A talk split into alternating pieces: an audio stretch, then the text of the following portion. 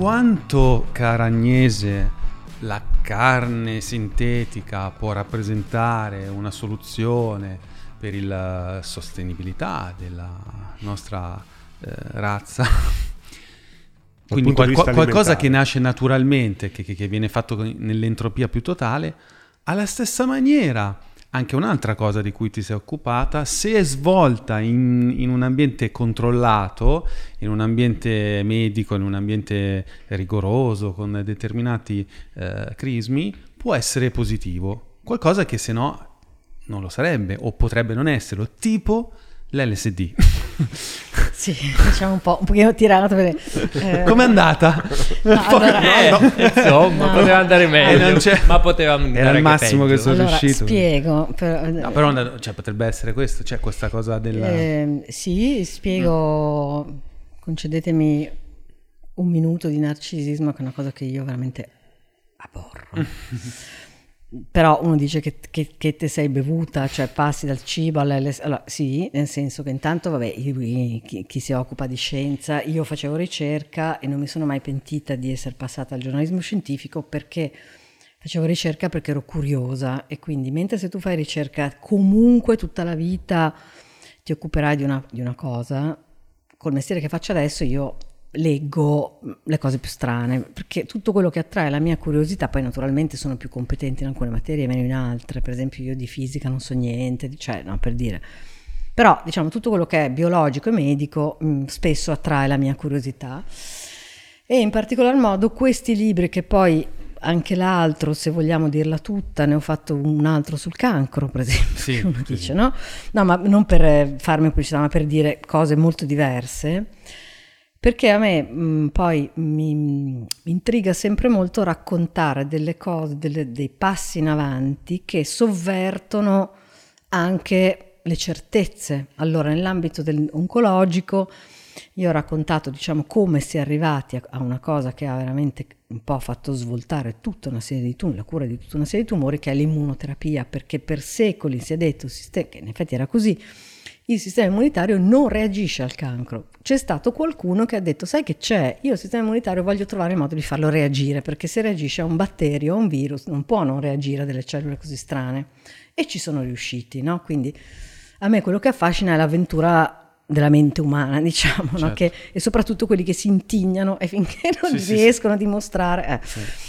La storia del cibo è un po', un po' questa, nel senso che eh, io sono anche una persona molto positiva, molto ottimista, allora occupandomi anche di cibo, sono anni che sento dirmi che moriremo tutti in questo pianeta. Poi però occupandomene negli anni ho sempre visto anche gente che cerca delle soluzioni, anche le più strane, come appunto la carne di insetto addirittura coltivata perché, torniamo al clean food, parentesi, eh, ci sono dei bioeticisti che si sono posti il problema del benessere degli insetti. Sembra una cosa. Eh beh, oh, d'altronde. No, cioè, per dire, animali no? pure loro. L'indiani, per dire come l'indiano questo... dice tutto ciò che ha occhi esatto. non puoi mangiare. La zanzara non ha Ma per esempio in, in America fanno le produzioni notturne perché siccome la maggior parte degli insetti hanno un ritmo invertito rispetto a noi, allora pensano di, fargli, di dargli meno fastidio se regolano la lavorazione di notte Pazzesco. in modo che loro di giorno possano dormire, per dire, no? Quindi Pazzesco. come siamo, beh, è anche bello questo, pensa certo. come siamo avanti, esatto, no? esatto. rispetto a un po' di anni fa. Quindi anche nell'ambito del cibo c'erano delle persone che pensavano in un modo completamente diverso, positivo e che fornivano soluzioni, quindi questa cosa mi è molto... cioè ho voluto raccontare anche un po' l'altra faccia, cioè probabilmente moriremo tutti per il riscaldamento, ma forse qualcuno si salverà perché ci sarà la carne coltivata, per esempio. No? Mm.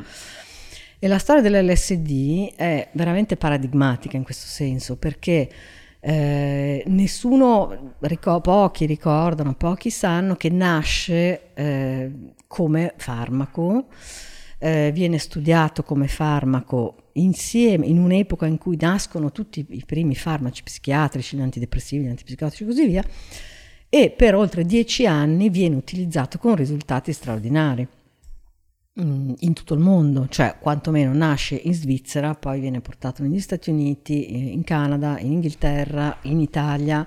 Di che era parliamo? Allora, eh. la prima scoperta è eh, del 43 cioè, o meglio, Hoffman l'aveva scoperto prima ma non se n'era accorto perché mh, lo usava nel, negli animali d'esperimento che non reagiv- apparentemente non reagivano in quelli che usava lui. Poi casualmente nel 1943 in piena guerra non, sa, non, si sa neanche come, o l'ha inalato o l'ha assorbito attraverso la pelle e lui ha avuto un trip pazzesco. Mm-hmm in quello che è stato chiamato il Bicycle Day, perché lui poi esce da lì sotto la neve, sotto le bombe, le bombe no perché era in Svizzera, ma comunque va a casa in bicicletta durante, avendo un trip, quindi lui ha raccontato questa esperienza, quello è il Bicycle Day che è il 19 aprile del 43 e, e da quel momento fino ai primi anni, primissimi anni 60 fioriscono le ricerche, anche con cose poco conosciute, per esempio il fatto che a un certo punto a Hollywood era l'antidepressivo più usato, c'è tut- nel mio libro racconto tutta la storia di Cary Grant che ha trovato veramente straziante da certi punti di vista, perché lui era un depresso bestiale, perché era un era quello che oggi sarebbe un migrante, era arrivato orfano su una barca negli Stati Uniti, poi lui era un omosessuale non dichiarato, non capito e anzi aveva dovuto incarnare il modello del maschio americano regolare, mm. quindi lui ha avuto cinque mogli, cioè una persona dilaniata, no? al di là di questa faccia e l'unica cosa che l'ha curato è stato l'LSD. E, e, come lui tanti altri scrittori, c'è tutto questo filone culturale, mm, cinematografico, letterario, finché poi si arriva agli anni 60 e succede il disastro perché poi eh, ci sono questi soprattutto liri e, e, soci che fanno comunque un uso Bisogna, bisogna, contestualizzare, cioè quello è il momento poi del 68, della, della, guerra del Vietnam e così via. In quell'atmosfera lì, quelli che nascono come psicologi serissimi che volevano studiare gli effetti e in effetti Liri ha fatto i primi due esperimenti che sono stati poi confermati tra l'altro pochi anni fa eh, diciamo con un approccio scientifico sull'effetto dell'LSD nei carcerati e negli studenti di teologia però poi da lì lui stesso ha sbroccato nel senso che ha iniziato a dire che dovevano prenderlo tutti di tutte le età, di tutti i tipi eh? è stato arrestato, è stato fuggito insomma tutto quello che sappiamo e in quel momento Nixon ha detto non solo che lui era la persona più pericolosa del mondo, ma ha guidato diciamo, la, una campagna internazionale di oscurantista, tale per cui c'è stato questo divieto tombale. Sì, sì. Il primo è stato nel 66 e poi nel 68 eh, e, e, nel 71, scusate, a livello mondiale, e queste sostanze, su queste sostanze è calato un sipario. Però in realtà è stato un sipario stupido perché si capiva benissimo, cioè già allora sono stati fatti studi che poi sono stati fatti anche oggi sui malati terminali, sui tossicodipendenti sì. e funzionava. Mm-hmm. Poi negli anni qualcuno ha cominciato, ha continuato a condurre questi esperimenti con enormi difficoltà perché è vietato ovunque, erano vietati, gli psichedelici diciamo, erano vietati ovunque quindi tu dovevi ottenere dei permessi particolari, cercare l'unico produttore al mondo che produce, cioè quindi una difficoltà, veramente questi sono delle specie di eroi. Finché poi nel 2016, eh, per farla molto breve, si è capito meccanismo, per la prima volta si è visto questo gruppo di Londra fortissimo, eh, Robin Carrot esa- Harris. Esatto, mm-hmm. che anche lì c'è una storia meravigliosa dietro, che poi magari l'accenniamo. Ha, ha, ha capito con le risonanze magnetiche che co- come agisce, come fa, perché ti dà il trip e soprattutto perché è terapeutico. E quindi questo ha, diciamo, ha dato forza a tutti i gruppi nel mondo, e non erano pochissimi, erano almeno una decina, che stavano continuando a studiare queste sostanze perché vedevano dei risultati pazzeschi. Faccio solo un esempio. I fumatori. Eh, le tecniche antifumo di vario tipo, eh, al massimo, quindi anche quelle combinate farmacologiche, psicoterapeutiche e così via, al massimo ottengono un 30-40% di successo, di cui una buona parte poi torna a fumare di quelli che smettono con le terapie psichedeliche arrivi all'80-85% di persone che smettono di fumare e non ricominciano mai più. Ma che Questo volevano per dare un'idea. Prima, sì, sì, che volevano smettere. Che volevano smettere. Una delle prime testimonianze, io l'ho letta sul New York Times, mi ha molto colpito perché era di un signore che diceva io ho fumato per 30 anni un pacchetto di sigarette al giorno, ho cercato in tutti i modi di smettere, non ci sono mai riuscito. Mi sono fatto un cartone. Ho fatto un, un trattamento e un quando... trattamento mi piace, eh. Che fa molto spa. Cioè E quando, sono, insomma, quando è finito tutto mi sono, no, ho cercato di capire, ancora oggi cerco di capire e non ci riesco, perché io mai nella mia intera esistenza abbia mai voluto fumare anche solo una sigaretta. Mm. Cioè, ed era New York Times, quindi non era internet. E ha fatto una di quelle cose che si fanno, cioè quelle, allora, un trip guidato. Esatto. Ha fatto cioè, quello? Sì, da 12 ore sì, sì. con un, una dose importante. Una dose importante. Dov'è che si fanno? In Italia si possono no. fare? No. Dov'è che si possono fare? Allora, no, veniamo, sì, esatto. sintetizziamo. Gradi, sì. ehm, no, dunque, da lì appunto sono iniziati a venire fuori questi studi fatti con canoni scientifici, quindi con gruppi di controllo, anche se il gruppo di controllo ovviamente è molto difficile perché di solito il gruppo di controllo tu non dai niente e, e non sai a chi hai dato un farmaco, è chiaro che tu non è che dai l'LSD a una persona e a un'altra non gli dai niente, non sai chi non l'ha avuto, quindi è un gran casino fare i controlli. Però vabbè, comunque con tutta una serie di controlli, su, cioè intendo, se tu sei un depresso che ha idee suicidarie, la psichiatria moderna ha degli strumenti per misurare l'intensità di queste idee, no? E, e così via. Quindi studi controllati, fatti con i canoni moderni, eh, hanno dimostrato che sono eh, soprattutto LSD e la vera promessa che è il derivato dei funghi, la psilocibina, perché è un po' meno efficace. Quindi, mentre l'LSD è veramente una sostanza difficile da maneggiare perché è troppo potente, la psilocibina funziona un po' di meno, funziona per meno ore e quindi è un po' più controllabile. Puoi curare sicuramente tutta una serie di depressioni, tra cui quelle dei malati terminali che nessuno è mai riuscito a curare, perché quando tu hai un tumore e stai morendo, se ti viene la, una depressione grave, molti si ammazzano, cercano di morire, così via. Invece ci sono centinaia di testimonianze, oltre che studi, che dimostrano che questi trattamenti ti fanno morire serenamente. Eh sì. Tutte le dipendenze, la cefalia a grappolo, lo stress post-traumatico, per esempio ci sono degli studi abbastanza strabilianti su donne stuprate, perché uno pensa ai militari, naturalmente negli Stati Uniti Soldati. stress post-traumatico. Soldati. Però stress post-traumatico significa anche donne stuprate, per esempio, eh sì. no? Quindi hanno iniziato a venire fuori tutti questi risultati. Ancora oggi in Europa è tutto stravietato. Quindi, anche in Svizzera? Ma assolutamente. In Svizzera c'è stato un, l'unico psichiatra che ha continuato legalmente a trattare i pazienti con l'LSD, io ci ho parlato, si chiama Peter Gasser, a Soletta, ma lui ha avuto una legge cantonale, fatta un'autorizzazione, non una legge, ma come un'autorizzazione ministeriale data in una certa finestra e poi successivamente ah, ritirata. Ah però lui è stato l'unico in tutto il mondo che ha continuato a esercitare eh, su- il suo lavoro utilizzando anche eh, LSD in tutti questi anni e tuttora lo fa. Però sono eccezioni. Adesso iniziano a esserci invece dei protocolli sperimentali per cui qua in Germania per esempio c'è qualcosa, eccetera. Però a me scrivono sempre persone che leggono libri e dicono dov'è che posso andare? Non lo so, nel senso che non...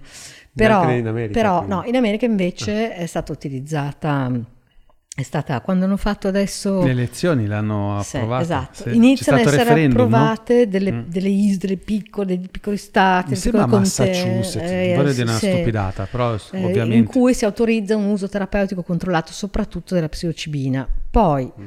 invece ci sono le altre due grandi sostanze che però personalmente trovo meno interessanti, cioè interessantissime ma un po' più delicate, che sono la chetamina che era già utilizzata, già invece la ketamina è un anestetico veterinario ed è, un, ed è uno dei farmaci di emergenza presenti in tutti gli ospedali del mondo perché appunto se tu arrivi lì, che ne so, con un incidente stradale, ti devono sedare, pum, botta di ketamina e ciao.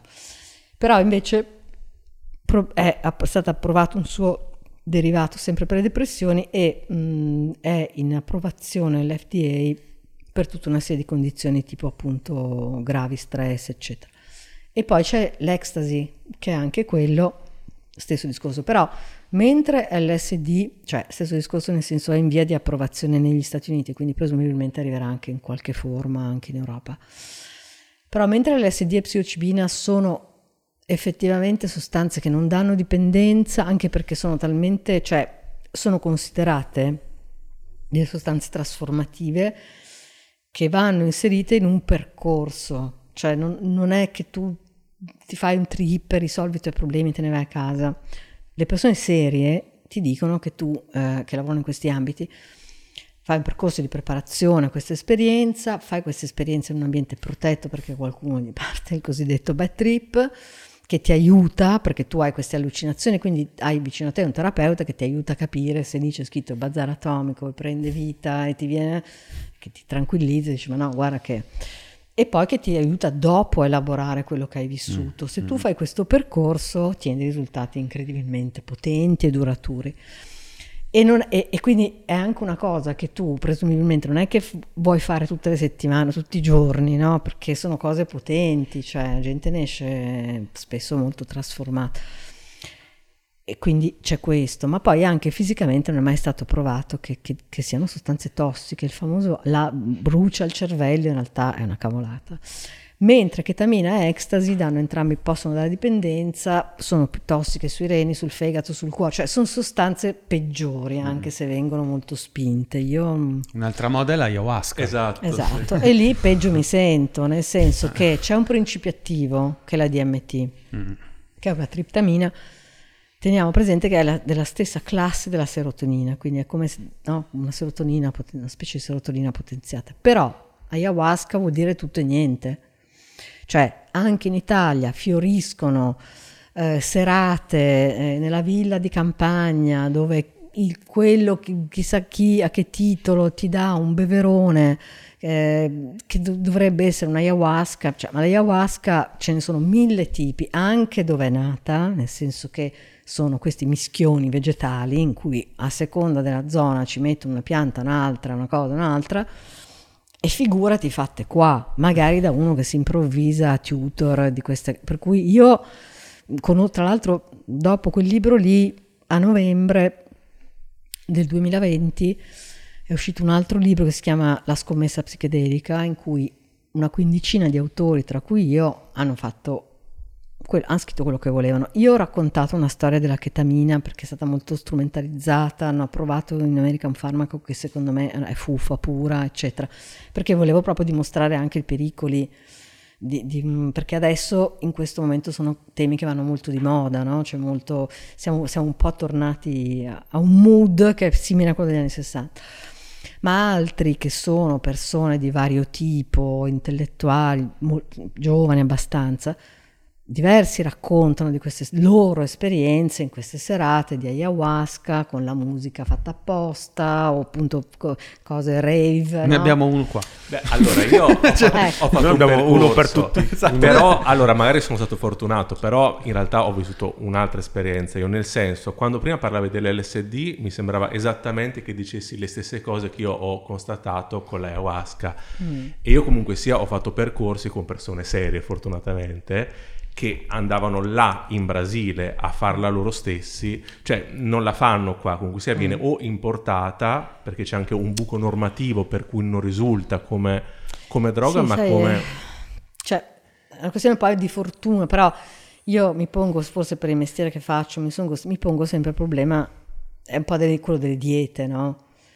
Cioè, tu che ne sai? Se questi veramente... Da chi vanno in Brasile? Cosa prendono? Beh, erano... Ti devi fidare, sì, però no, siccome cioè, c'è di mezzo la so, salute... Sono sai. miei amici, sai, ecco. cioè, quindi mi fido molto, ecco. Cioè, ho fatto prima con loro un percorso ad un altro tipo, poi a un certo punto hanno introdotto a questa cosa e in quel contesto lì assolutamente mi fido. Poi chiaro, parallelamente si parlava fra di noi di tante cialtronate che stavano nascendo, eh, poi ecco. come... No, infatti la mia preoccupazione è quella, certo, cioè è certo, evidente certo. che ci sono persone Perché è un business esatto, anche, è una esatto. cosa molto ricercata, cioè da Sting in poi eh, no? Cioè, sai che è stato il primo forse no? sì, a dichiarare, sì. è diventato un business, quindi ovviamente poi eh, ci ah, sono Sting, problemi. dopo il sesso tantrico è famoso eh, anche Ayahuasca, certo, certo. Ah, è stato forse pri- la prima grande star che ha la poi contemporanea, promosso. Sì, certo.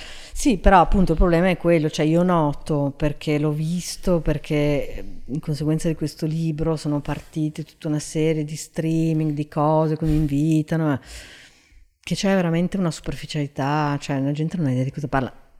Dico sempre che poi, non so, secondo me eh, noi abbiamo una responsabilità, cioè se, se, anche solo c'è una persona che poi sta veramente male, ha un problema, piuttosto che si ammazza, cioè io non la voglio quella responsabilità, io non, io non promuovo esperienze, perché tu hai avuto fortuna, sono amici, li conosci, ma io conosco un sacco di gente che mi dice che l'amico dell'amico del non so chi è andato, cioè, capito? Eh, io mm-hmm. queste cose qui, anche perché non... Poi c'è un paradosso in tutto questo, no? Allora, se è un percorso performativo, trasformativo, va, bene, va bene perché come cioè uno può andare da un terapeuta di qualunque tipo, un psicanalista, un counselor, eccetera. Però si spinge anche molto un utilizzo occasionale. Beh, insomma, sai, però l'esperienza, tu, tu, hai fatto un certo percorso, però invece io vedo molti che spingono verso queste cose che al massimo durano una notte. Questo Quello non è un percorso. Nel turismo, cioè ecco. in quel turismo che da qua va là e questo qui sta diventando veramente... Sì, ma c'è anche qua, perché anche qua ti propongono, vieni che quella notte lì dormiamo fuori, poi dopo te ne torni a casa. Allora, però io Beh, anche sorrido. tu l'hai fatto un po' così, cioè non è che sei stato una settimana, cioè erano delle... Beh, allora, io eh, ci sono incappato all'interno di un percorso trasformativo eh, extra, cioè, assolutamente, quindi si parla di persone che ah, non okay. è che facevano quello lì estemporaneamente, ma anzi lo inserivano come strumento esatto. all'interno di esatto. altri strumenti dove chi era lì era per lavorare e ravanare ah, okay. in, in, se stesso. Cioè non c'era e, la componente E tra l'altro l'ayahuasca ti dà delle... Sì cioè, non è una cosa che uh, uh, voglio farla, cioè ti apre la botola e quindi viene fuori quello. Non è una cosa che dici, uh, non vedo l'ora di rifarla. Se lo fai è perché vuoi continuare quel percorso, mm. però ti caghi sotto certo. perché... Eh... Ecco, però no, invece ci sono cose proposte in modo più superficiale. Certo. Allora io lì ci vedo il paradosso, no? Cioè, eh, siccome tutta questa roba arriva anche dopo, contemporaneamente, a tante mode, New Age, mm. eh, appunto tra l'altro anche naturali, eh? cioè tu hai fatto tutto sto giro per poi tornare a una soluzione prettamente chimica dei tuoi problemi. Allora, secondo me, i tuoi problemi non li risolvi con la chimica, la chimica ti può aiutare. E, e, quindi, e, e, poi c'è un altro pericolo che io, quello veramente continuo a miei, perché poi ho in particolare due o tre interlocutori di questo libro che cercano di convincermi, e, però non hanno capito bene. Cioè, se tu leggi la storia degli psichedelici, è impressionante. Tutto questo è già successo. Cioè, paradossalmente, chi difende veramente il futuro degli psichedelici sono i rigidoni come me, perché questa roba del pigliamolo tutti senza... L'abbiamo già visto, abbiamo già visto dove ha portato, ma giustamente perché oggi sai perché non succede più con l'LSD che ci sia gente che si butta dalla finestra? O... Perché si è capito come funziona, si è capito che eh, slatentizza anche delle... se tu hai una psicosi, se tu hai una schizofrenia, un disturbo bipolare grave, se tu hai tutta una serie di cose psichiatriche, magari mai venute fuori, te le tira fuori. Quello che è successo l'esordio. a Sid Barrett di esatto, Pink Floyd. Esattamente, ne parlo nel libro, sì. no? Allora, queste persone sono a priori escluse, non glielo fanno fare perché appunto... E come si fa a sapere prima se uno... Beh, perché tu hai sia una familiarità, quelle malattie lì hanno tutta una componente familiare, e poi gli psichiatri come valutano un effetto sanno anche valutare se sei a rischio. Perché... Caspita, eh, certo, è importante. Eh, sì, Quindi sì, no, ti, no. ti, dicono no, non fa per te. Ti dicono non è il caso, mm-hmm. no? Quindi eh, in questo modo, però se tu hai di fronte a persone, cioè accanto a persone che hanno un approccio così serio eh, e, e, appunto proprio perché non vogliono che nessuno si faccia male, tra l'altro non è mai successo negli ultimi anni che... Cioè, io ho letto tantissimi studi e tuttora ne escono sempre di più. Non, non vedi mai scritto, come invece succede con i vaccini, mi è morto uno perché non succede, perché allora, tu hai questo filone e poi accanto hai quelli che dicono ah, andiamo al rave, mettiamo la musica, che c'è anche, io poi sono anziana, non so, non mi ricordo, so che c'è tutto un filone di musica adatta. La Goa.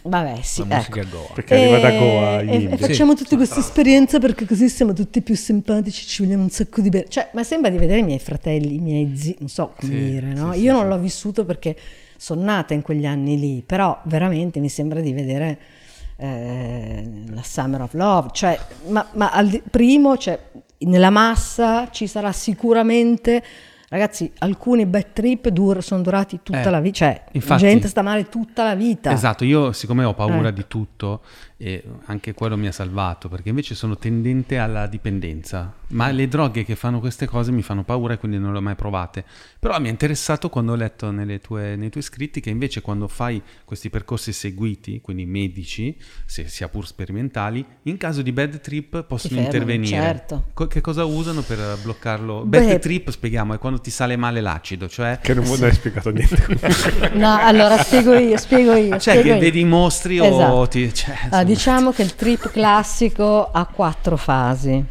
Allora, la ah, prima fase completo, sì, sì, eh, cioè. è scientifico. La prima è quella che non serve a niente, ed è quella più pittoresca, cioè le allucinazioni, le cose strane, le deformazioni sensoriali e così via. Che tra l'altro, tra parentesi, chi sta studiando dei derivati possibili sta cercando di togliere quella parte lì, quindi ci, perde tutta la magia. Esatto. Diciamo. Sì, sì, sì.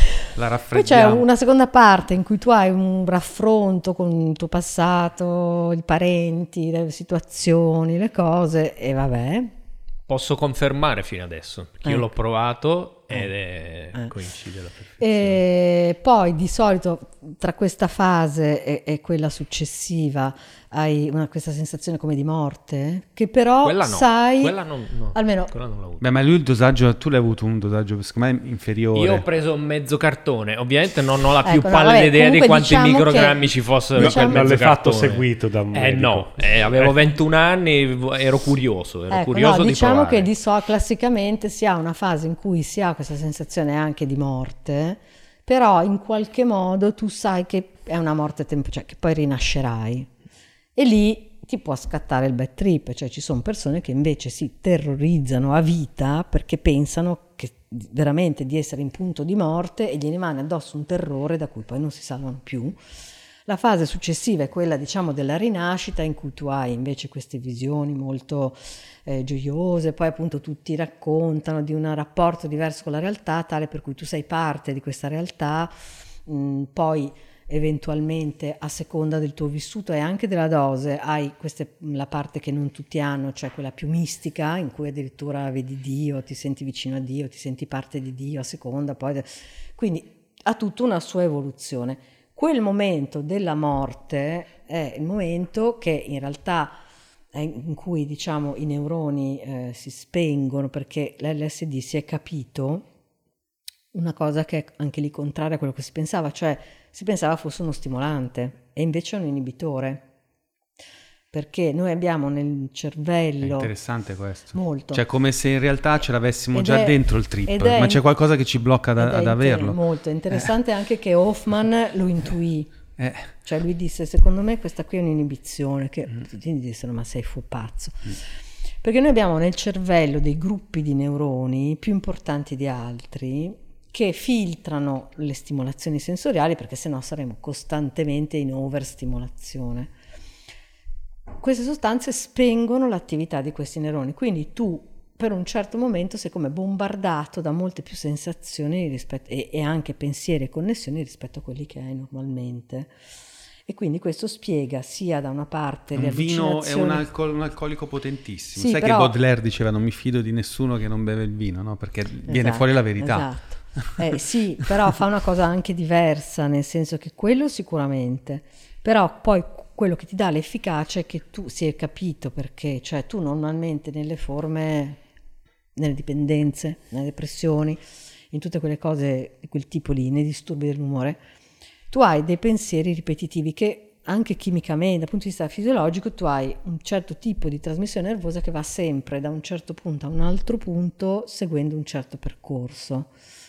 Con queste sostanze tu azzeri questo percorso, quindi tu quando esci per andare da A a B non andrai più in linea retta, ma magari passi da C, da omega, da Z, to- cioè, e quindi questo spiega perché anche solo una seduta per esempio ti aiuta ad abbandonare l'alcolismo, che è una roba che non si è mai vista con nessun e certo, farmaco. Cioè, è come se hackerasse quei pattern che tu hai esatto. automaticamente esatto. costruito. Esatto. È come avere, un, mm. c'è chi ha detto, come avere una tabula rasa, un, addirittura Carl Harris ha detto come avere una lavagna bianca, però naturalmente con, se tu lo fai a 50 anni hai l'esperienza dei tuoi 50 anni, quindi da un certo punto di vista è fantastico.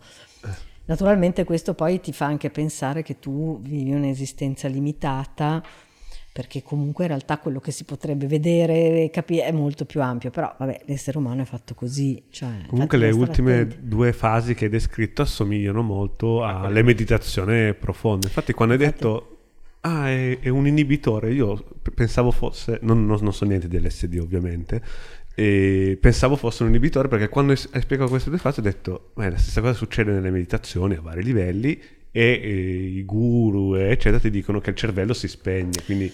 Ma infatti, ma infatti diciamo, i ricercatori occidentali, eh, alcuni anche fisicamente, alcuni si sono dedicati, in tutti questi anni in cui non è stato possibile, qualcuno si è dedicato esclusivamente, racconto queste storie, alle tecniche di respirazione, perché anche lì con la respirazione. Qualcuno eh, ha, ha, provato con la deprivazione sensoriale. Uh-huh eh, molti hanno approfondito tutta una serie di tradizioni religiose, mistiche, cioè l'idea è sempre quella, e prima parlavamo off the records dell'elettroshock, no? Mm-hmm. Cioè tutto quello che può causare un risettaggio del cervello eh sì. aiuta in certe situazioni patologiche oppure semplicemente perché io non escludo affatto diciamo la possibilità che una persona che non ha problemi, diciamo in astratto non so chi, non ha problemi di nessun tipo, però vuole comunque cambiare, andare avanti, evolvere la sua person- far evolvere la sua personalità. Secondo me lo può tranquillamente fare, cioè l'uso di queste sostanze è sempre stato diviso tra ricreativo e terapeutico, no?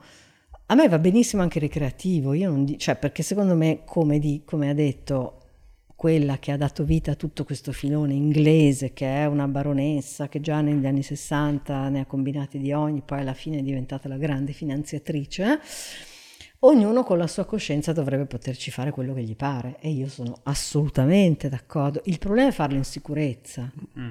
Allora se tu mi spingi affinché magari ragazzini giovani così a una festa, se, eh, tanto torni là, e, quello, e, vuol dire che tra cinque anni ci sarà un altro bel divieto.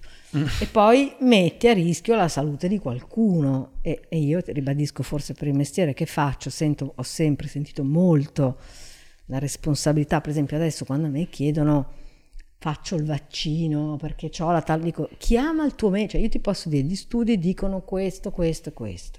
Dopodiché non devi chiedere a me, devi chiedere a un medico. Perché io non sono un medico no?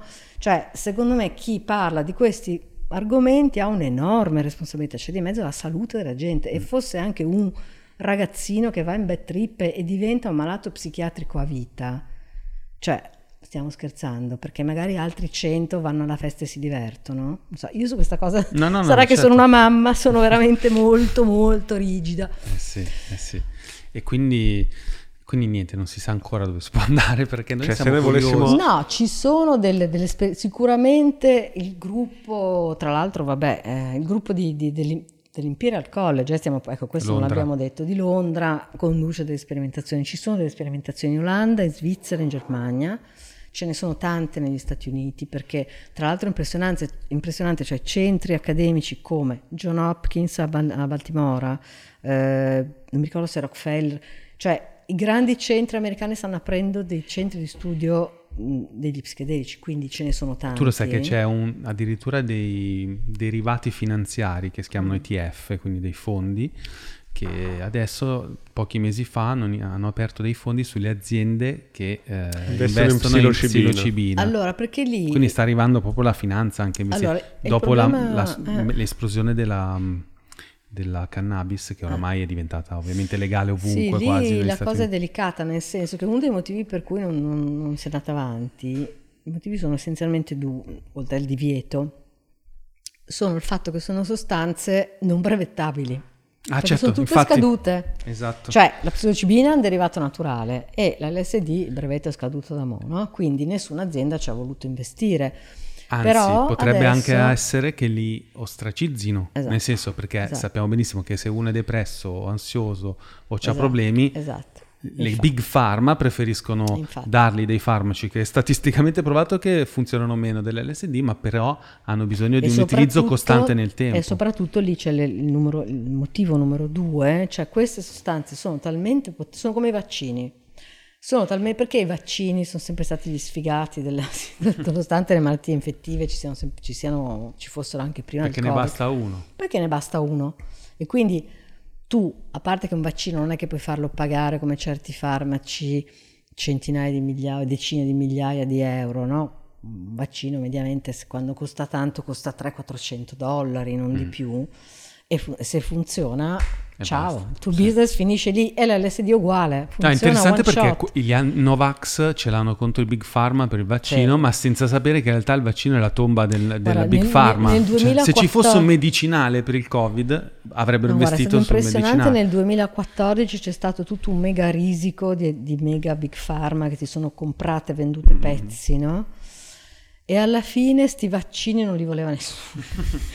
Erano rimaste praticamente soltanto Sanofi in Francia e GlaxoSmithKline. In, infatti io di, ho diffidato per un lungo tempo di questi vaccini Covid perché erano fatti da aziende che non avevano mai fatto vaccini. Eh sì, AstraZeneca non ha mai fatto un vaccino in vita sua, poi ha chiamato quelli di Oxford che erano tra i massimi esperti mondiali. Pfizer, che non ha mai fatto, cioè che comunque non era tra i grandi player, cosa ha fatto? Si è comprata BioNTech.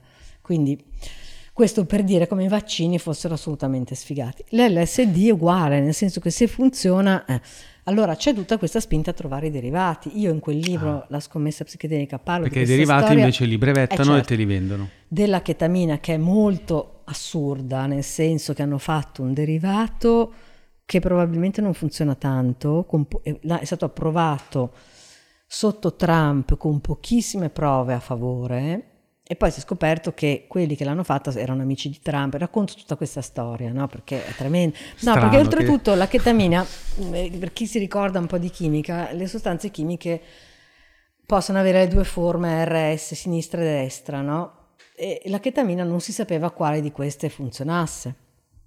Probabilmente la miscela, dicevano i chimici. Poi si è capito che la destra è probabilmente quella che funziona di più, o comunque la miscela, e questi hanno fatto la sinistra, che tu mm. dici, ma perché? Ma spiegatemelo, cioè io non l'ho capito ancora, adesso me lo chiedo. Perché dici, se proprio devi fare un derivato, almeno fai che funzioni. Mm-hmm. Quindi lì chissà cosa c'è sotto, ma questo certo. per dire come tutto quel campo lì è già in mano, bisogna stare attentissimi, eh, nel sì. senso che bisogna capire cosa sarà fatto, proposto. Adesso appunto ci sono sia dei derivati non allucinogeni già in sperimentazione, ci sono dei derivati dell'ibogaina che è un'altra sostanza molto ah, interessante. Eh, me la sono segnata, mm, estratta dalla tabernante esatto. iboga. Mm. Cioè, Adesso qua andiamo nel, sì, allora l'ibogaina nell'underground. È, no, è un derivato vegetale potentissimo, usato da decenni. In Africa forse? No, no, in modo clandestino in Occidente, ah. nelle cliniche private, per disintossicare i tossicodipendenti, perché mm. con pochissimi trattamenti, però allora è stata vietata perché invece quella è pericolosa, c'è ah, gente ecco. che ci lascia le penne. Però adesso è ripartita la ricerca, stanno facendo i derivati e comunque questo conferma sia che funziona in qualche modo e sia che sempre quell'effetto lì di reset aiuta dipend- in tutto quello che è maniacale, dipendenza, ripetizione, ossessione. C'è questo bellissimo libro che è uscito un anno dopo il mio, cioè è uscito negli Stati Uniti insieme a me, in Italia è arrivato un anno dopo di Michael Pollan e, e lui racconta benissimo. L'ho comprato, ma ecco. è, è, per Adelphi tra l'altro uscito. Per Adelphi come, ris- ris- come, sì, come cambiare la tua mente. Mm.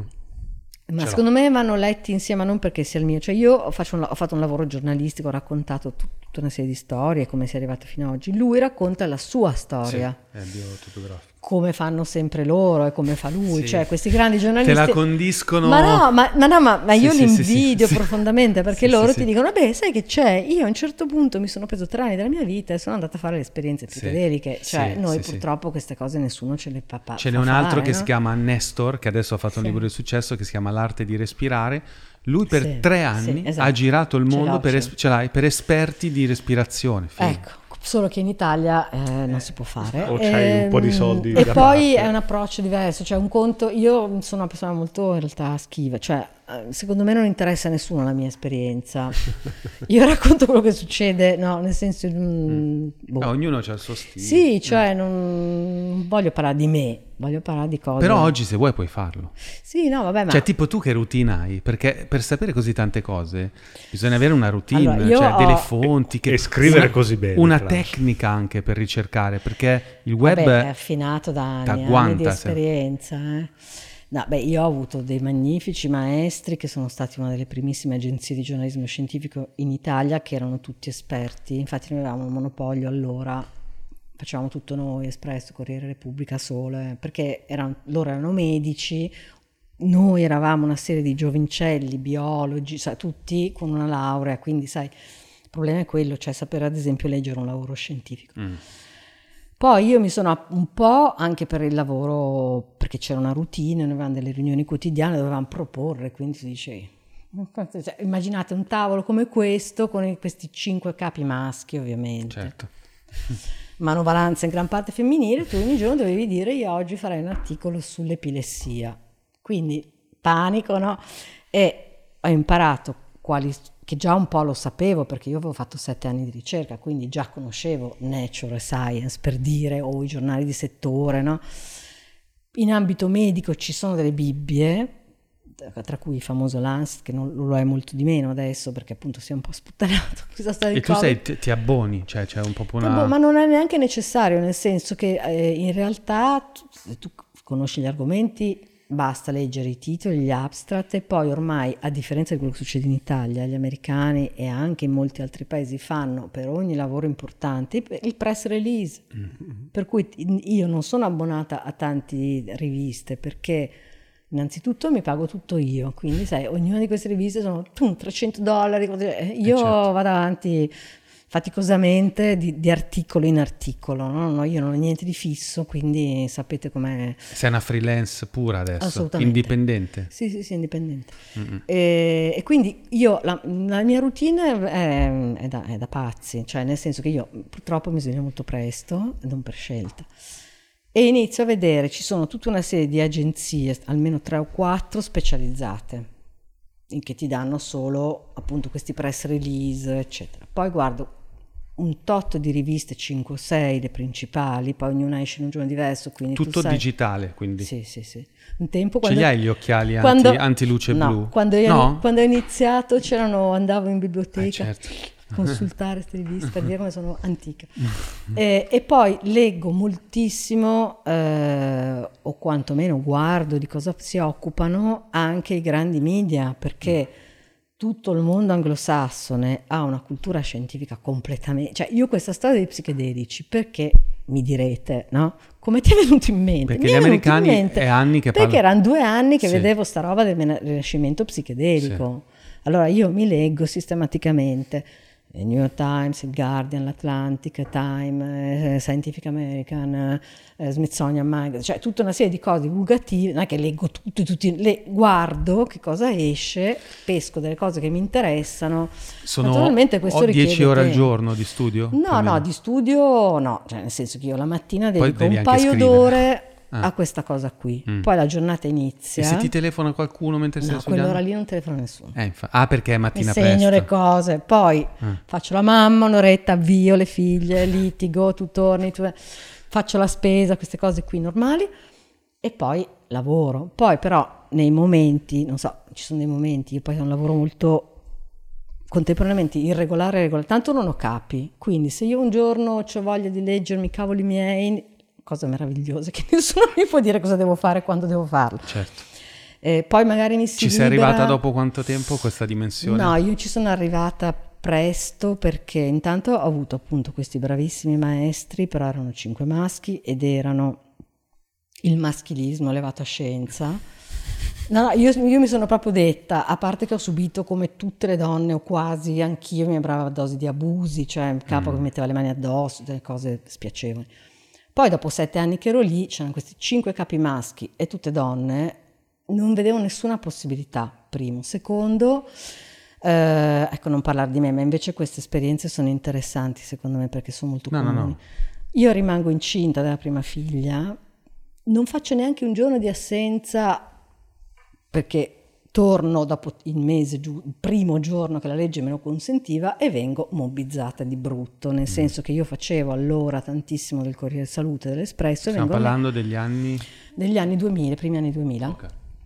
Vengo messa a fare il giornale del Policlinico di Milano. Mi tolgono tutto per provare, no? Vabbè, poi vedono che la mia povera bambina mm, la va al nido a sei mesi e io tra l'altro facevo delle cose tremende, cioè questa si ammalava di qualunque cosa, io tachipirina, mm. che poi non avevo nonni, non avevo nessuno, mm. no?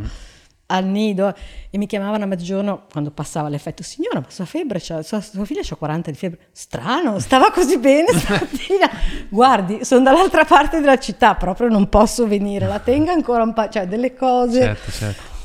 Però poi eh, sono rimasta incinta della seconda figlia tre anni dopo e io già allora lavoravo 12 ore, cioè io arrivavo presto perché mi sono sempre svegliata, arrivavo tipo 8 e mezza, mm-hmm.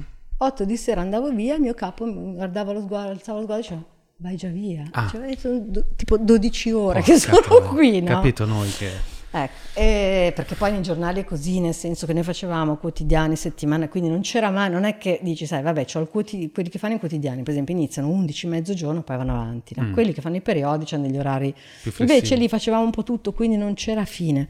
Yeah.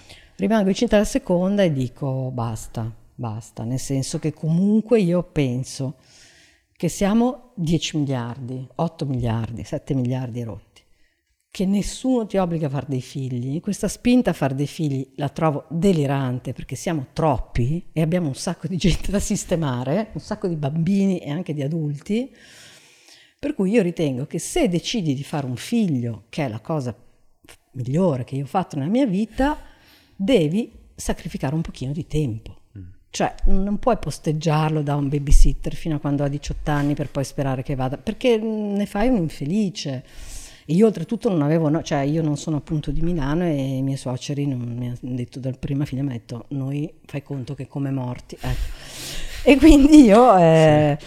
mi sono proprio detta, ma perché? Eh, avendo anche tutti questi contatti ed avendo la consapevolezza che sulla piazza, allora come purtroppo ancora adesso, mm. adesso è un pochino migliorata perché in questi anni sono nati tanti master universitari, però in realtà io lo vedo ancora oggi persone che facciano il mio mestiere, che abbiano una vera formazione scientifica, cioè una laurea in biologia, anche una triennale, una qualche materia, sono pochissimi. E non hai mai pensato di fare un tuo sito dove allora, fai... Purtroppo, sai... come ha detto Michele Serra in una delle sue ultime amacche, perché ecco, io sono, se vogliamo, poi basta parlare di me. Sì, sì. Io sono a social, convintamente.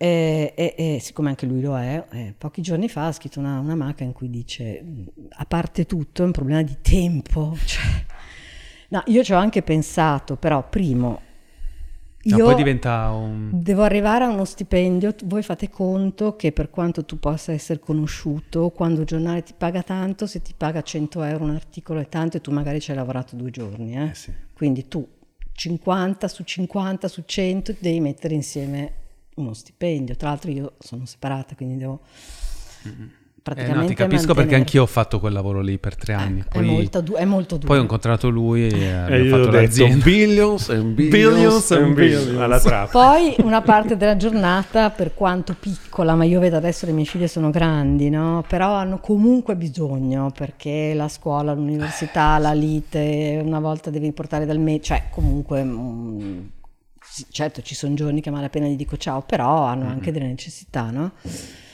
E poi in realtà quello che io dico sempre, perché tutte le volte mi sono sentita, siccome io faccio tante cose, mi sono sentita spesso chiedere, ma come fai a scrivere anche libri, a studiare? Perché sì, c'è uno eh, studio pazzesco eh, dietro questi libri. Eh, eh?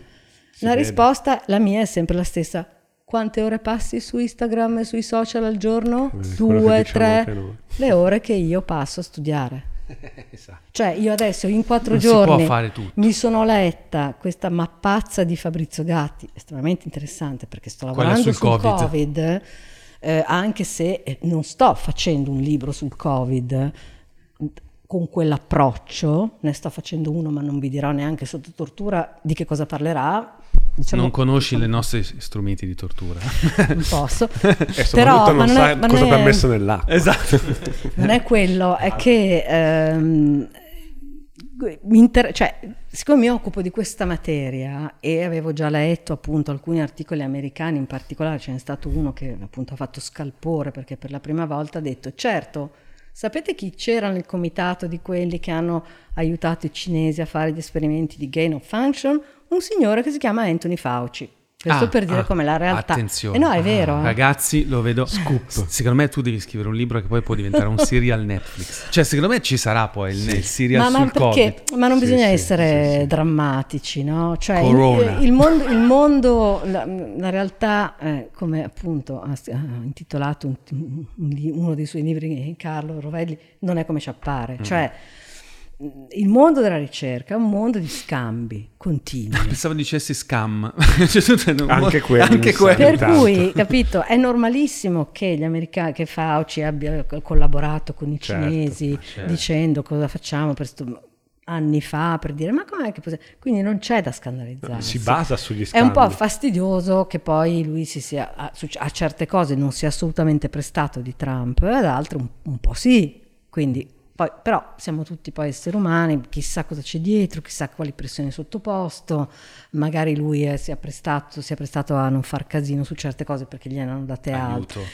Cioè- Lì veramente c'è il mondo sotto, chissà. C'è il mondo sotto. ma- Però questo per dire che io non avevo nessun bisogno di leggere questo libro perché la materia la conosco, quei fatti abbastanza li conosco. Ti sei rinchiusa in casa due giorni e hai fatto no, solo quello. alla fine della giornata, per tre giorni, siccome poi ci sono appunto anche tante foto così, eh, ho dedicato un'ora e mezzo, due a leggere 100 pagine a sera e in, in 4-5 giorni l'ho finito. E, e però non mi serve quella cosa, capito? Non è una cosa che dici, ah, ho scritto un libro su quello che sto affrontando io adesso, perché è, è un, è un- un aspetto di questa faccenda. Hai, cioè, comunque hai un time management tuo, cioè tu sai che comunque quando scrivi un articolo devi dedicare 8 ore, non troppo, No. cioè ti dai delle regole, no? No, vabbè, ma sai, dopo tanti anni di mestiere Certo. ti viene a tu. Poi io devo dire che eh, dipende anche un po' dal tuo talento. Cioè, io, come dico sempre, sono, grafo- sono logorroica, ma sono soprattutto gra- No, graforroica.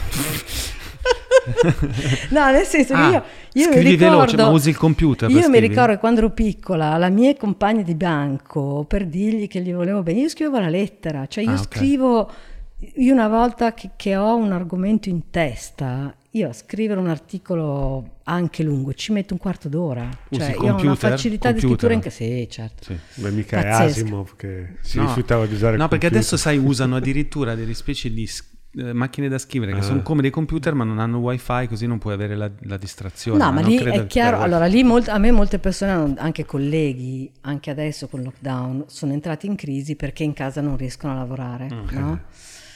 E lì è una questione tua, Eh sì. cioè io, e le mie figlie lo sanno, ci sono dei momenti che cioè, può cadere il mondo e loro devono trovare il modo di risolvere i loro problemi. Sì, Ecco. cioè, mh, nel senso, sia perché magari faccio un'intervista con uno Magari se sta hanno un bad trip dove. arrivi, insomma.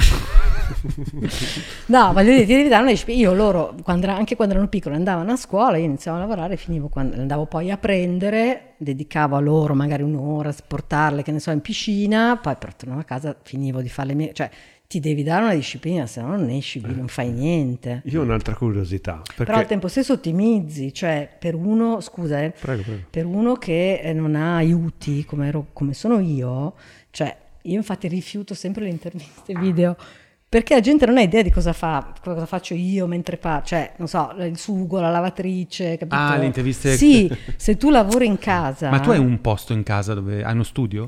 Io ho un piccolo studio, in una casa precedente avevo uno studio vero e proprio, però le mie figlie avevano una camera sola, abbiamo trovato una casa un pochino più grande, però sempre in questo quartiere che insomma è caro, in cui loro avessero una loro camera e io una parte adesso del soggiorno, però nel frattempo mi sono separata, quindi non ho più il marito che guarda l'Inter e si fa fare su. Minchia, la E separazione. loro sono grandi, quindi stanno in campo. Cioè, ade- quando erano Certo, piccole, è devo dire, ecco, adesso gli dico, non usci, per esempio, con tutte queste cose, i video che abbiamo fatto, poverine, tutto l'inverno che si sentono dire, se devi uscire da camera, perché poi mi pa- per Eh, come è certo. fatta la casa mi dovrebbero pa- passa di là, esci prima, non uscire per tutto. cioè- Oppure fai il passo quello del soldato Del da sotto. Io invece ho un'altra curiosità, Sì. perché tu hai scritto due libri, cioè gli ultimi due libri molto belli, scorrevoli, che secondo me dovrebbero essere argomenti, non dico di massa perché è impossibile, però che dovrebbero leggere tante tante persone. Tu sai quanto hanno venduto più o meno. Per Allora- capire a, a che arrivano questi, a che arriva Allora, questo è molto un po'- argomento. allora, l'LSD in realtà ehm, non ha venduto pochissimo, per essere un argomento, poi sai, naturalmente, drogati. eh. Infatti io apposta, cioè, da una parte mi piace anche spiazzare, no? Mm. perché poi l'ho visto, l'LSD sono andata a milioni di festival, di- cioè si aspettavano tutti quelle un sacco alternative, invece apposta magari mi metto le perle. Giusto, ci sta, ci sta. Super. Ma l'hai provato molto. te? Una curiosità. Cioè, no, per- ah, allora io lo dico sempre perché all'epoca non avevo l'età. Adesso Ah, in non che ho senso avuto... non avevo l'età? Ero appena nata all'epoca nel Ah, Ah, no, 60. all'epoca di Hoffman. Eh, no, ma anche dopo, Anche cioè dopo. ero piccola quando girava Sì, così, sì, sì. ero appena nata. E e io purtroppo ho un dottorato in farmacologia, cioè io per dirla in francese col "Mm", che mi fido di uno che mi dice che è una, cioè io vo- e poi siccome come, come, come te forse, cioè i miei bei mostri nei miei armadi, io vorrei, vorrei tantissimo fare un percorso però col terapeuta che mi aiuta, che mi ferma. Beh, però ci però la- telefoni, ci la, telefoni. cosa bella dell'LSD è che avendo una dose attiva così bassa, in effetti esiste veramente il rischio di prendere un cartone che poi possa avere altre sostanze nocive? Allora, l'LSD non è una sostanza. Allora, ci sono, primo, ci sono molte sostanze allucinogene, quindi chi ti ha detto che è l'LSD? Nessuno. Secondo, non è una sostanza così facile da No, fare. quello che eh. dicevo è proprio il fatto che, ok, magari è un'altra sostanza, ma visto Eh, che si assume, ma visto che, si, no, Cioè, che si assume in un- una superficie microscopica, cioè qualunque altra sostanza non avrebbe effetto. Beh. Sarebbe in una quantità Beh, molto al di so, sotto della soglia Per esempio, attiva. la chetamina è effetto è epatotossica. Io non mi voglio giocare il fegato. Per, cioè, io non mi fido, non mi fido, ma e poi soprattutto lo vorrei inserire in un contesto di un certo tipo, perché la cosa di per sé. Così come non mi, non mi faccio di cocaina perché ritengo che sia una cosa anche, cioè io capisco le persone che hanno anche problemi, ormai è quasi sdoganata, però secondo me eh, i, i casini della tua vita te li devi affrontare e risolvere. Ma Mm. è ancora illegale la cocaina. Sì, sì, Ah, però- no, perché ha detto che è sdoganata. No, è sdoganata nel senso Sì. che come sapete a Milano se tu vai andavi in epoca pre- pre-covid in qualunque bar a bere un bicchiere di vino una sera vedevi la gente che entrava in bagno usciva. Cioè, Ah, sì, sì, beh, sì. No, se, ma poi se nelle- analizzi le fogne, Esatto. Esatto. cioè- Le fogne di Milano e di Londra. Infatti, l'altro giorno ho visto dei pesci che si facevano Cioè, dei è- salti. nel naviglio. No, nel senso è una scorciatoia, sono capaci tutti a farsi la pista, no? Invece se, purtroppo ognuno di noi deve fare il suo percorso, avere i suoi momenti difficili. Quindi di c'è, c'è il superarli. tema proprio del non fidarsi di quello che prendi. Io non mi fido, perché non- cioè, anche perché nel mondo... Però dai, secondo me, adesso la dico brutto, Eh. con tutte le amicizie che c'hai tu nei laboratori. No, ma io guarda... No, te lo dico perché abbiamo comunque amici che sappiamo Allora, che vi- fanno vi- il tuo mestiere e che riescono a ottenere materia più. prima di qualità che arriva dai laboratori. Non facciamo pro- nomi. C'ho un progetto, Garnier. no, adesso vi racconto, c'ho, un pro- c'è una storia molto bella che, che mi piace raccontare. C'è stato un ragazzo che ha letto questo libro, stava studiando psicologia, è impazzito di felicità, mi hanno chiamato in tanti, devo dire. E ha fatto tutto un percorso di studi passando dall'Olanda e adesso è dentro il gruppo di Carrar Harris all'Imperial Che College. figata. È il mio orgoglio. Che figata. Tommy è il mio orgoglio. Grande. E allora con lui stiamo facendo tutti i programmi. Cioè, chi lo sa? Eh, infatti lui magari un giorno ti dirà No, c'è un pacco l'altro- Amazon per te. Allora, l'altro eh, è stato particolarmente sfigato. Allora, ci sono una serie di fattori. Cioè, intanto purtroppo in Italia manca la cultura della divulgazione scientifica narrativa. Cioè, io continuo a ricevere dei saggi che sono la morte, cioè leggo dieci pagine e vorrei uccidermi, no? Cosa che invece è molto presente in tutta la tradizione anglosassone, perché eh, da beh. Sachs a Pollan, cioè Eh sì, no, eh sì, eh sì.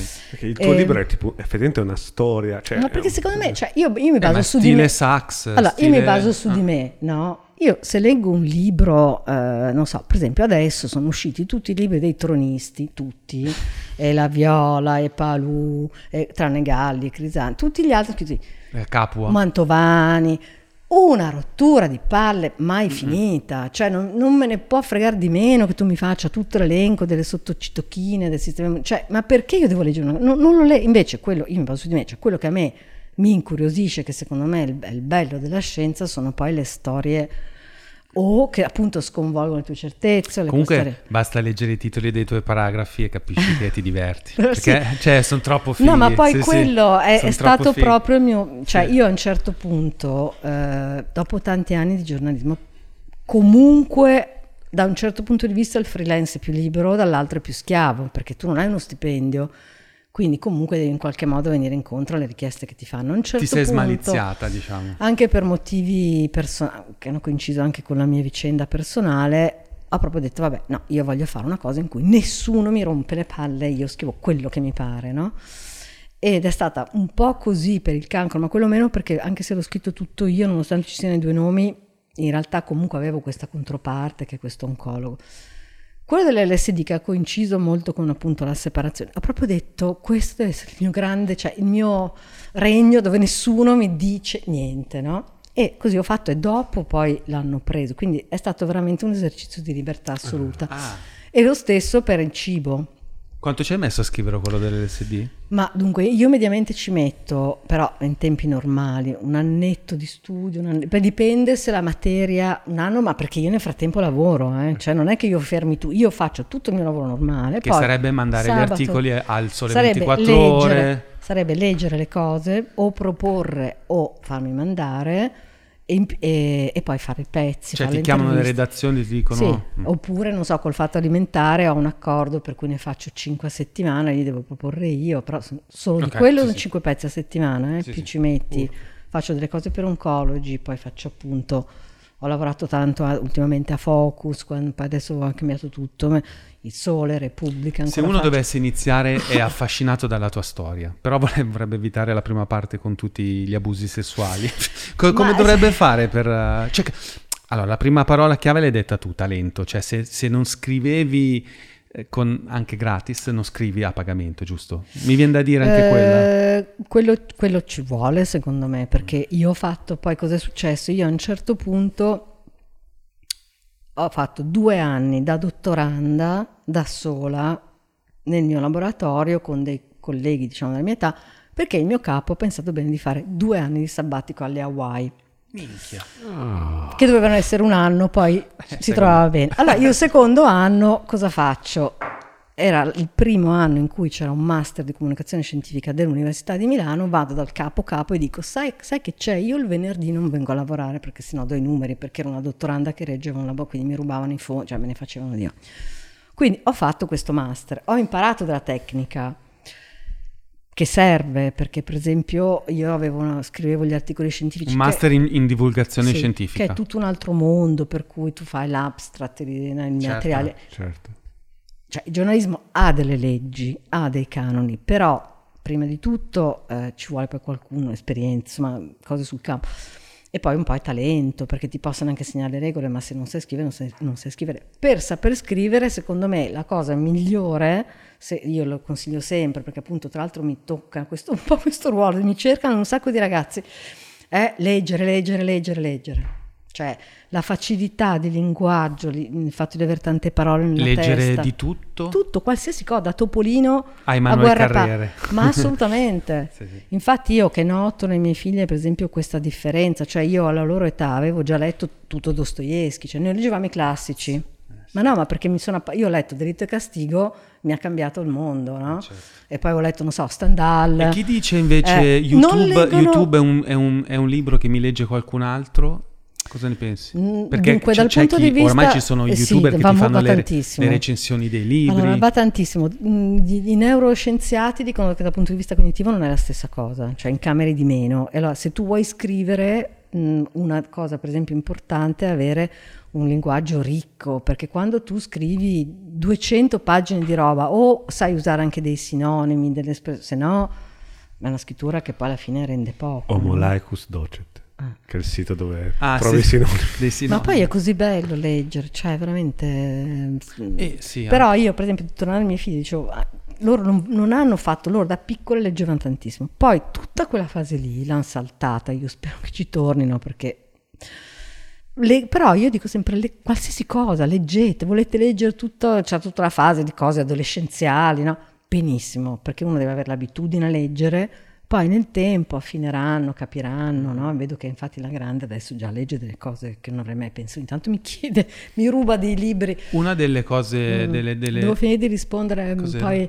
No, come quanti, sono quanti, andati... Come sono andati i libri per capire ah, quanta eh. gente si interessa a questi argomenti. No, l'altro che doveva essere, insomma c'erano grandi aspettative, però appunto dicevo, Feltrinelli non ha la cultura scientifica, cioè... L'altro è quello del cibo. Ha pubblicato più che altro libri di fisica o di economia, non ha se ci pensate, prima del Covid, perché adesso poi qualcosa è uscito, non avevano libri più di biologia, no? avevano libri di, di, di Tonelli, di questa gente qua. Quindi secondo me non hanno capito. Tra l'altro io subito ho detto guardate che se vogliamo fare un'edizione rivista con tutta la storia di wet market, perché è tutto collegato, no? Niente. Quindi quel povero libro lì che loro hanno lo dico pure tranquillamente, colpevolmente tenuto un anno, nel senso che hanno continuato a rimandare l'uscita, per un mm. anno ce, ce l'hanno avuto. Poi finalmente stabiliscono la data 20 febbraio. 20 febbraio siamo usciti io e il paziente zero. Mattia di Codogno, ecco, Mattia di Codogno è stato diagnosticato la sera del 20 febbraio. Quindi questo povero libro è stato completamente travolto. È rimasto in vitro, nel senso. È rimasto, ha venduto poco, in Beh, più... Però, guarda, secondo me posso dire è talmente avanti quel libro che no, no a parte gli scherzi che cioè se, oggi quando ti ho detto è uscita la notizia di Hong Kong che perché io ho guardato su Google mm. News è uscita mm. sei ore fa la notizia mm. no, novità esce la carne stampata 3D scusa coltivata perché sì sì perché quella è l'evoluzione ovviamente cioè, la stampata che... in 3D quindi potrebbe essere un long seller Ma, o un sì, medium seller vabbè, io quello che ho capito che per, probabilmente per, appunto per tutta la fatica che faccio per quanto leggo è che un, per quello che riguarda la realtà italiana ci arriva un po' prima. Eh sì. Cioè questi tre, l'immunoterapia, l'LSD e questo tipo di cose del cibo, anche l'LSD adesso se ne parla tantissimo, ma io sono uscita tre anni fa. Eh. Se ne parla cioè, tantissimo ho un attimo di anticipo. Più o meno, cioè nel senso che comunque non è proprio argomento No, da, no, però da voglio dire rispetto ad allora che... Certo, certo, Io sì, mi sì. sono sentita dire un sacco di volte ma che ti è venuto in mente, ma sei sì, in effetti, in effetti, in effetti anch'io il tema della, eh. della nuovo rinascimento lisergico eh ho ricominciato a interessarmi con un libro che si chiama The Immortality Key, che è di questo ragazzo che è uno, mm, uno, ricercatore universitario come te, che ha fatto anche lui due anni in giro per il mondo per trovare eh, le prove che durante i misteri di Eleusi in Grecia... Infatti nasce tutto da lì. Esatto. Le prime cose che... Io da lì ho letto quel libro che è stato consigliato in un podcast e eh, da lì, boom, il primo capitolo, infatti, interessantemente, parla proprio di quei test di cui parlavi tu, sui malati terminali. Cioè, come vuol dire, raga, qua stiamo parlando di una roba che è seria, cioè non è ricreativa. Cioè, no. ti sto dicendo che comunque le persone che hanno fatto questo viaggio in maniera eh, curata, in maniera seguita, in una fase della vita la, che è la peggiore che puoi avere, eh, che sai che devi morire, solo con una singola seduta hanno riportato che nel 70% dei casi mm. non avevano mm. più paura della mm. morte. Eh, minzega, cioè una roba epocale questa. Eh, questo... Si dovrebbe parlare quasi solo di Ma quello. sì, perché, perché oltretutto tu non hai alternative, cioè eh, la cosa straordinaria è che tu dall'altra parte c'hai dei farmaci che non funzionano. Esatto. Cioè, gli esatto. antidepressivi 30% classici di... Eh, eh. non funzionano. Stai di merda, per dire in francese. Esatto. Non puoi bere neanche il vino. Diventi dipendente. Perché io ho degli perché... amici che pigliano psicofarmaci che certo, non possono bere certo. il vino. Por- cioè, scusate, ma queste no, sono no, priorità eh, della vita. Eh, no, certo. cioè, per me. Quindi, eh. insomma, è quella l'importanza che tu, eh, secondo l'OMS, questo già allora, quindi figurati adesso dopo la pandemia, c'erano diagnosticati nel mondo 300 milioni di depressi, 300 milioni. And counting. Ecco, quindi a cui tu non dà, non, non, cioè per quanto appunto tra le terapie e i farmaci puoi trovare qualche risposta per qualcuno, ma di fatto tu non hai la risposta e hai dall'altra parte queste sostanze che sono portentose. Ma invece il microdosaggio Bravo. conosci, capisci? Allora, il microdosaggio io sono dici? fieramente contrario. Allora, perché... spieghiamo cos'è. Il microdosaggio significa prendere mm. sempre la psilocibina, nel caso che è anche quella più... Anche l'LSD. Ah, anche l'LSD? Sì, sì. Ci sono delle start-up, quella che hai preso tu Enrico, lo so che i tuoi genitori poi... No, i miei genitori sanno...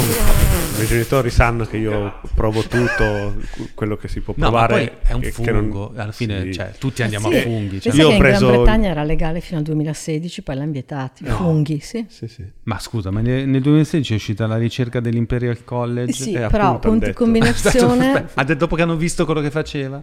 no, no, gli ambienti... No, eh, cioè il microdosing, cioè prendere comunque l'LSD, ma nel caso della psilocibina, proprio i funghi In- secchi. in un dosaggio- No, freschi sono quelli. I- Quelli che ho preso io sono ta- i famosi tartufi magici, che sono li freschi, ti prendi la tua bilancia a microdosaggio e ti prendi... Cioè devi tagliarli col taglierino tu? Sì, te li tagli col coltellino e inizi con, che ne so, 0,5... Ma sono secchi, sono essiccati. No, quelli che ho preso io sono Ci freschi. sono vari, vari modi. Ci sono vari Eh, modi, ma sì. quanto durano freschi? Quelli Ma che beh, li avevo devi fatto tenere sotto do- vuoto, dopo nel due giorni frigo. andavano a male. Li devi tenere sottovuoto nel frigo e, e dopo un po' comunque si ossidano, diventano un po' Eh. come questa camicia un po' blu fosforescenti. e- e- però sì, non è che puoi tenerli E mesi. lì, Eh. lì sale l'LSD perché l'LSD è una muffa. Eh, esatto. Diventano tutte e due insieme. No, esatto, scherzo, lo scopo del microdosaggio però non è... eh, io l'ho provato eh, e non lo farò più nel senso che non No, mi sono trovato è- benissimo. è una per, per aumentare la performance. Eh, Serve per aumentare la, perf- la Oh, nelle performance, startup esatto. americane sembra che se non, Sì, sì. se non te lo fai non sei, sei un loser. Eh, Allora funziona nel senso che effettivamente ti trovi, non hai lo sballo, quindi lo scopo è non avere effetti strani, ma essere- vivere la tua vita, la tua giornata in maniera ultra tranquilla, ma fa diciamo un po' effetto tra virgolette di caffè, nel senso che ti senti un po' più concentrato, però non è una concentrazione, cioè se ti vuoi rilassare e vuoi farti la giornata che ti vuoi rilassare, ti rilassi, è un po' ehm, Adatogenico. adatogenico in- Adatogenico. in questo Esatto. senso, però sinceramente ho rit- ho- io personalmente nella mia esperienza totalmente soggettiva che quindi ha valore soggettivo e ho, ho ritrovato dei cioè alla fine dopo un po' mi ha dato fastidio cioè sentivo anche delle, delle ripercussioni sul fisico che non erano sgradevoli però è come se alla fine mi stressasse un po' e quindi ho fatto il mio mese consigliato e ho detto vabbè non credo che lo farò mai più No, è una tendenza e poi sono produttivo lo stesso quindi cioè, insomma non è che Ma sì, è quello. poi, Esatto. no? medito e ho lo stesso effetto di produttività quindi non- Eh, no, ma più che altro sono in corso degli studi anche dell'Imperial College, anche sugli effetti, cioè qualunque sostanza chimica, compre- da- dal caffè, eh, se assunta tutti i giorni, dà, induce tolleranza, che è una cosa diversa dalla dipendenza. Però comunque la tolleranza significa che tu per avere lo stesso effetto devi piano piano aumentare le, le dosi. Non si sa ancora in realtà se ci, ci possano essere vere e proprie dipendenze, però insomma è chiaro che se tu fai quello, come dire, ti sforzi di andare verso la dipendenza, perché... E poi eh, il discorso di prima al cubo, no? Cioè alla fine eh, co- cos'è? Vuoi essere più performante, ma hai bisogno della chimica? Cioè, boh, non so, forse preferisco essere più stanca, un po' meno performante, avere anche tanti momenti in cui guardo il soffitto e dico, sai che c'è oggi? Non voglio fare assolutamente niente. Ecco. Cioè, Che no, ti capita meglio il power nap ma no, mi capita di aver bisogno di staccare anche perché sempre, già prima, a maggior ragione con la pandemia, veramente non c'è soluzione di continuità. Certo. Però io ho imparato da tempo a- anche a concedermi, perché poi mh, lo vedo tantissimo nella scrittura, quando sono troppo stanca scrivo malissimo.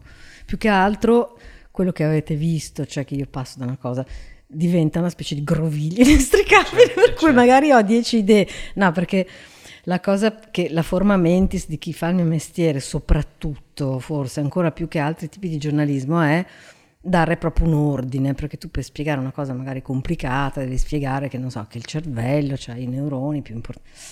Quando sono troppo stanca diventa una specie di marmellato per cui parto in un modo, poi faccio, poi dico no, oddio, allora devo, quindi mi accorgo e poi vabbè, perché ho voglia anche di, non, di fare altro, cioè prima io avevo una vita, avevo degli amici, avevo, mi piaceva fare una serie di cose che faccio. Per esempio nuotavo tantissimo, se prima o poi mi decideranno a riaprirmi le piscine. Ah, le piscine sono ancora chiuse. Sono chiuse, eh, veramente? sì.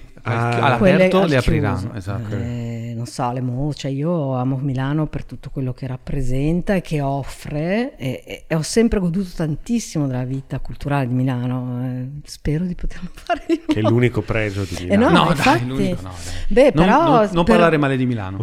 è sicuramente una motivazione perché sai, io sono di Genova che è una città vecchia e tutto, però insomma, non sto parlando di un paese sperduto, cioè è, una, è una città no, grande, con un clima meraviglioso, de- Però in Italia se vuoi essere un po' Eh. dentro le cose, Sì, ma poi soprattutto se ami, che ne so, andare alle mostre, piuttosto certo. che andare a teatro, che non puoi che stare... E io tutte queste cose le facevo, quindi mm, ogni tanto secondo me è molto importante, ma anche per essere un professionista migliore, cioè non puoi essere no, monotematico. Allargare le... cioè, Sì. Poi tu sei curiosa e trovare anche argomenti nuovi sì. vuol dire che devi uscire dalla tua certo, area classica di studio. No, poi sai, eh, io sono una grande sostenitore, non mi sono mai pentita della scelta di essere una freelance, però indubbiamente è anche una vita alienante e, e- e lo vedo perché tutta la gente che si è ritrovata a casa con alcuni Eh, lockdown, esatto. tanti Dai, disperati, no? io sono in lockdown da vent'anni. Dai consiglio a Eh, questi smart worker eh, che non ci ma- hanno ma- ancora ma- capito niente. No, di ma in realtà bisogna appunto darsi una disciplina e anche apprezzare certi momenti di solitudine, bisogna imparare a stare con se stessi, no? Io quello l'ho imparato negli anni.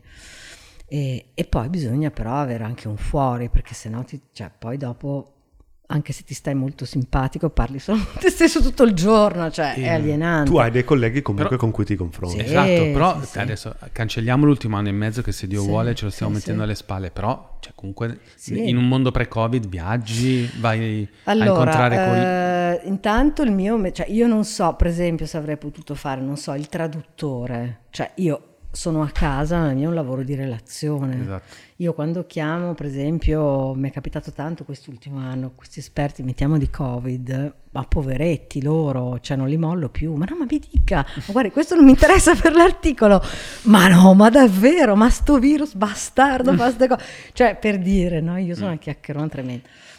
Ehm, cosa mi hai chiesto, scusa? E il fatto ah no, i viaggi, realtà è- viaggiavo, no, mi veniva da piangere perché io negli ultimi anni ho fatto tan- tanti viaggi bellissimi, perché i primi anni meno perché avevo queste figlie piccole, mio marito lavorava, quindi insomma era un casino lasciarle, no? Perché poi va bene, puoi andare in giornata, ma se devi andare a Boston non è che ci vai per due giorni, stai via almeno 3-4 giorni, no?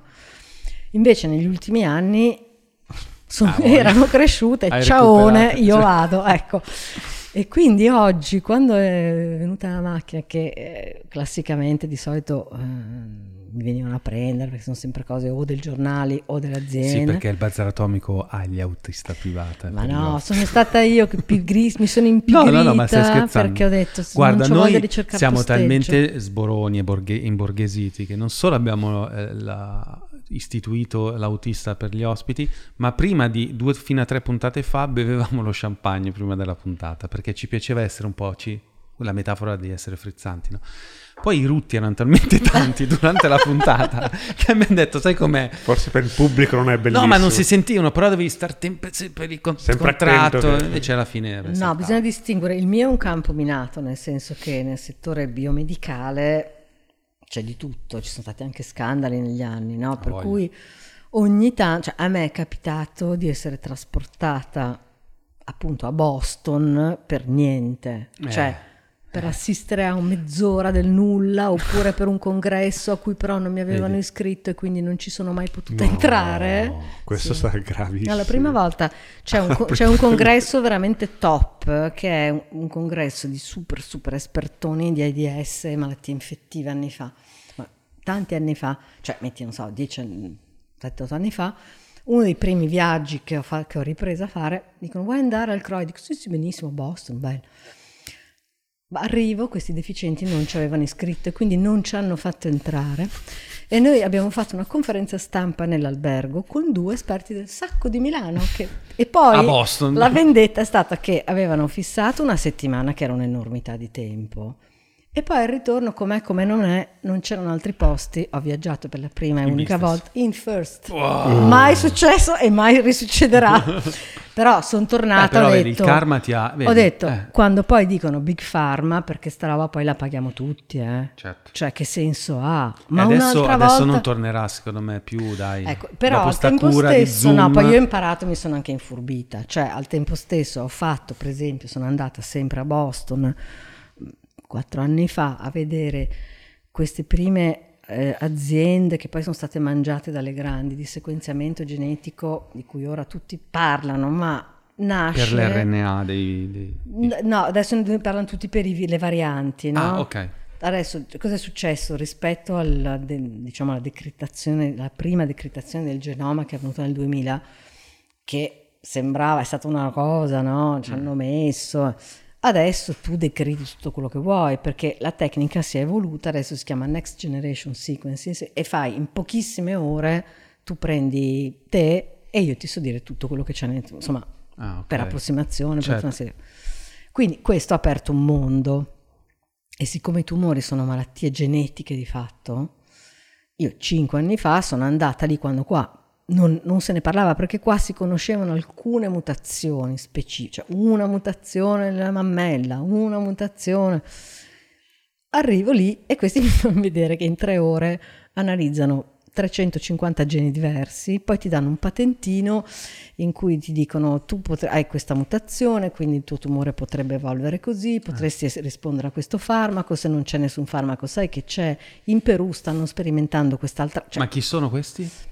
Era un'azienda che si ah. chiamava Foundation Medicine, che poi sono stati comprati, non importa, però per dire sì, quel sì. viaggio lì, io sono tornata e ho detto al giornale, ragazzi, io ho visto il futuro, eh certo. cioè ho fatto due pagine dicendo fantastico, meraviglioso tutta la vita, quindi mm-hmm. dipende.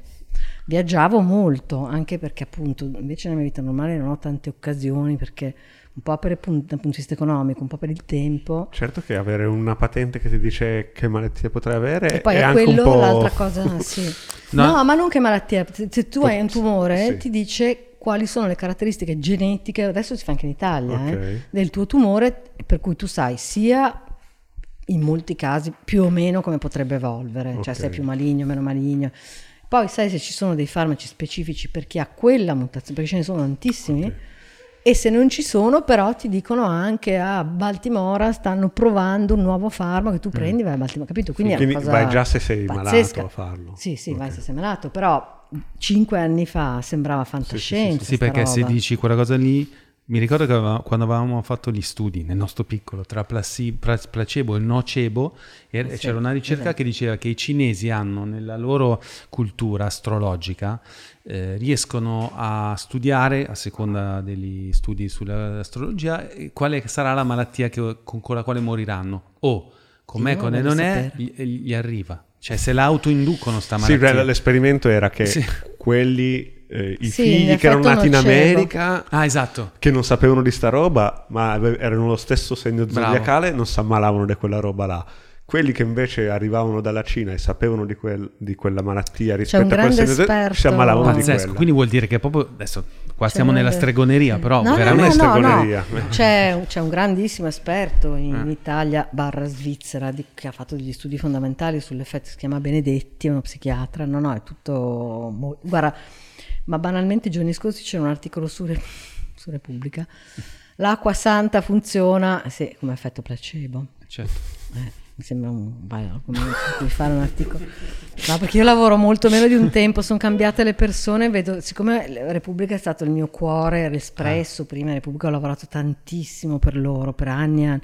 Adesso sono cambiate le persone e io faccio ancora qualcosa ma molto meno. Ogni tanto, tipo l'altro giorno un articolone che cosa mettere nella borsa della palestra adesso che riapre la palestra. No, ma ragazzi, ma questo Dici, ma... scusate, è una cosa io sui miei social Invece dobbiamo fare un articolo, cioè sui so, miei capito? social parlo sempre delle cose delle positive, belle della mia vita, racconto, condivido cultura, eccetera. Non faccio mai polemica perché l'utilizzo dei social per la polemica non, non mi piace però l'altro giorno quando ho visto sia su Repubblico che sul Corriere l'utilizzo eh, morboso dell'ultima foto di quelli che sono caduti, sì. poverini, della, della funivia di, di sì. Mottarone.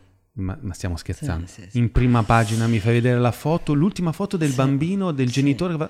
ma ti devi vergognare. Tremendo, tremendo. Ti devi vergognare. In Repubblica hanno anche pubblicato la foto della casa con l'indirizzo del responsabile che poi è, è no, stato arrestato. No, ma si, cioè, si devono si vede l'indirizzo. Vabbè, ma sì. quelle da denuncia dovrebbero Vabbè, restare. Questa Vabbè. sarebbe secondo me un'altra puntata. Sì, sì. Comunque, eh... Agnese, io allora propongo questa cosa: se fa, pubblicassimo due puntate, tipo parte 1, parte 2, come la vedi? Perché caspita, ci sta. Cioè, abbiamo- va bene tutto, Ti non va bene? problema. Sì. Agnese, grazie e visto che abiti qua vicino ti rinnoviamo l'invito per l'anno prossimo perché Sì, qua ce n'è. E poi tu ne, Farai un altro ne libro. studi talmente tante, ne scrivi talmente Devo, tante fare, che devo sbrigarmi, ho firmato il contratto, quindi devo farlo davvero. Eh, vedi. Quello sul così. Covid? Non ce l'ha Non detto. si può dire. non si può dire. Ma dopo ce lo dici fuori Eh, onda. no, a un certo punto mm, ve lo dico, ma adesso sono... Dai, va bene. Giusto, giusto. Figate. Grazie Agnese. no, grazie, grazie, a grazie. voi. Complimenti per tutto. Grazie a voi. Grazie. Ciao ciao. Ciao. Il bazar atomico.